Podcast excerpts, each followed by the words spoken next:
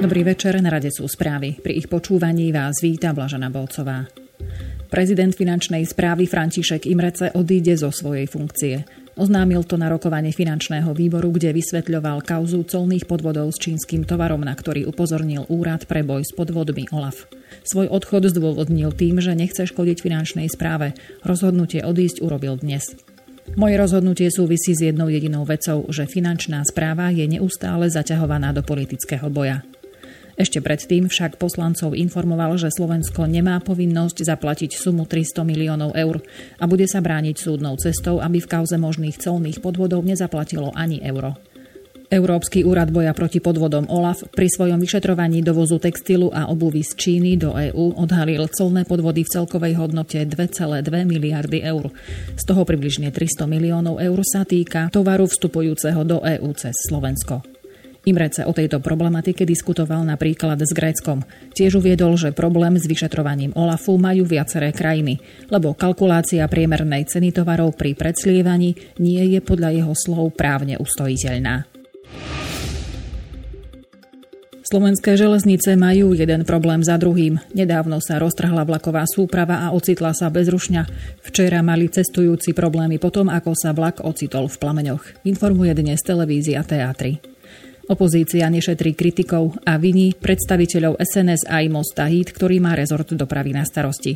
Snažíme sa to zmeniť, odkazuje minister Árpád Érsek, podľa ktorého boli železnice zanedbávané dlhodobo. Železnice oznámili, že cestujúcich z jednej z nehôd odškodní manažment z vlastného vrecka. Minister dopravy reagoval na dnešné vyjadrenie predstaviteľov hnutia Oľano, ktorí ho vyzvali na odvolanie manažmentov železničných firiem. Následne Iršekovi podobnú výzvu adresovali aj predstavitelia opozičnej es a es. Predseda parlamentu Andrej Danko vyzval verejných činiteľov na slušnosť v politike. Urobil tak v prejave počas dnešných osláv stosedemdesiateho výročia vzniku prvej Slovenskej národnej rady v Mijavskom múzeu slovenských národných rád. Pripomenul, že pred stosedemdesiatimi rokmi sa začal zápas o modernú slovenskú štátnosť. Vznik Slovenskej národnej rady bol podľa neho odpoveďou na revolúciu v Uhorsku, ktorá odmietla federalizáciu mnohonárodného útvaru a presadzovala len záujmy maďarského obyvateľstva.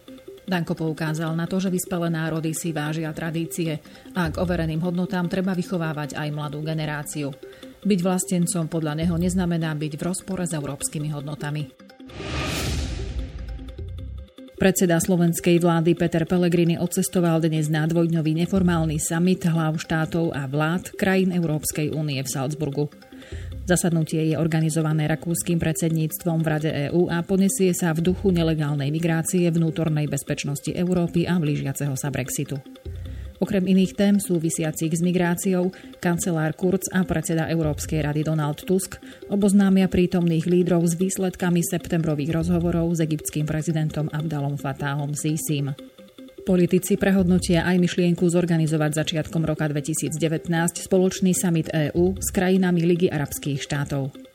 Vo štvrtok budú diskusie pod vedením predsedu Európskej rady Tuska pokračovať ďalšími dvoma hlavnými témami tohto stretnutia – posilnením vnútornej bezpečnosti Európy a Brexitom. V blízkosti moslimského komunitného centra na severozápade Londýna v noci na dnes vrazilo auto do chodcov.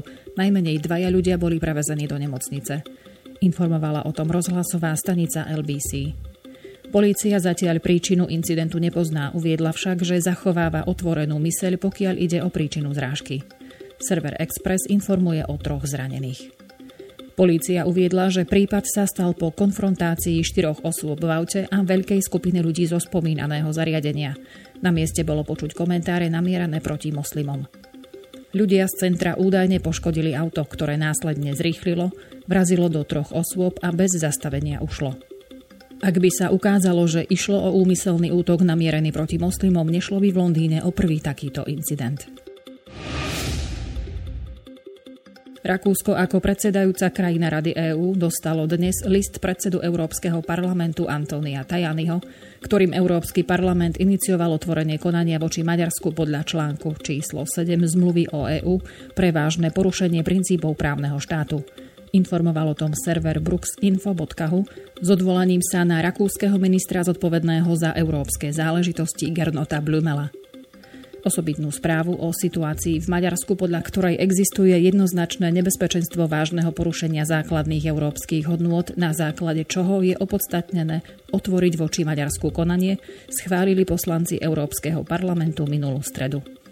Maďarská vláda už avizovala, že sa obráti na Súdny dvor Európskej únie, pretože v dvojtretinovom výsledku hlasovania o uvedenej správe neboli zohľadnené hlasy poslancov, ktorí sa zdržali hlasovania.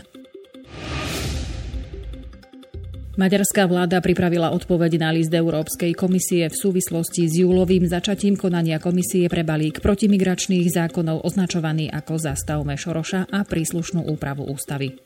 Kabinet v liste uviedol, že Maďarsko neodvolá kritizované právne normy, informovala dnes agentúra em té í. Poslanci maďarského parlamentu schválili dvadsiateho júna návrh balíka zákonov na potlačenie migrácie, podľa ktorých je možné trestne stíhať napomáhanie a podporu ilegálneho prisťahovalectva. Opozícia, ale aj niektoré medzinárodné organizácie vládny návrh balíka zákonov ostro kritizovali. Štátny tajomník rezortu spravodlivosti Pál Völner v Budapešti dnes novinárom oznámil, že kabinet odmieta upraviť kritizované právne normy z dôvodu, že chránia Maďarsko i Európu. Európska komisia právne konanie voči Maďarsku iniciovala devätnásteho júla. Predchádzajúce konanie voči Maďarsku pre úpravu utečeneckých právnych noriem sa dostalo do súdnej fázy. Poslanci snemovne parlamentu Českej republiky schválili dnes novelizáciu trestného zákonníka, ktorá okrem iného obsahuje zavedenie trestného činu marenia spravodlivosti. Informoval o tom spravodajský server novinky bodka cé zet. Zo zákonníka naopak na základe pozmeňovacích návrhov vypadol trestný čin navádzania na marenie spravodlivosti. Zmenu podporilo stoštrnásť poslancov, teraz poputuje do Senátu. Problematika marenia spravodlivosti sa týka najmä predkladania falošných či sfalšovaných zákonov a poslanci o nej diskutovali niekoľko hodín. Novela sa podľa dôvodovej správy dotýka problematiky úplatkárstva, prania špinavých peňazí, domáceho násilia a terorizmu. Návrh mierí napríklad na falšovanie zmeniek alebo na zmluvy s účelovo nesprávnym dátumom. Povýšenie šéfa civilnej kontrarozviedky Hansa Georga Maasena do úlohy štátneho tajomníka ministerstva vnútra vyvolalo v Nemecku vlnu kritiky. Nového prezidenta Spolkového úradu na ochranu ústavy bude minister vnútra Horst Zeehofer ešte len hľadať. Dovtedy kontrarozviedku naďalej povedie Maaßen. päťdesiatpäťročný úradník musí na čele úradu skončiť pre svoje kontroverzné a nepodložené výroky o situácii v Chemnici. Paradoxne sa ale dočká povýšenia, pretože funkcia štátneho tajomníka, v ktorej bude mať na starosti okrem iného verejnú a kybernetickú bezpečnosť, je lepšie platená. Maaßen si prilepší takmer o dvetisícšesťsto eur mesačne. Celkovo za mesiac dostane viac ako štrnásťtisíc eur. Zvláštnu zmenu tvrdo kritizuje opozícia, ale aj členovia vládnej sociálnej demokracie es pé dé, ktorí po Maasenovom odchode volali ako prví. Liga Severu, krajne pravicová strana talianskeho ministra vnútra a zároveň vicepremiéra Mattea Salviniho, súhlasila s tým, že postupne vyplatí štátu peniaze, ktoré v minulosti spreneverila z verejných zdrojov. Informovala o tom dnes agentúra dé pé á s tým, že takouto dohodou ukončila strana s prokuratúrou spor, ktorý potenciálne mohol viesť až k jej bankrotu, respektíve zániku. Liga Severu by mala vrátiť do vedna štyridsaťdeväť miliónov eur, ktorými sa v rokoch dvetisícosem až dvetisícdesať obohatila na úkor štátu. Peniaze mala strana získať na základe zákona o kompenzáciách výdavkov politických strán na predvolebnú kampaň v čase, keď bol jej predsedom Umberto Bossi. Súčasný šéf strany Matteo Salvini, ktorý je talianskym vicepremiérom i ministrom vnútra, trval na tom, že jeho strana je bez peňazí a nemala by platiť za chyby svojho predošlého vedenia.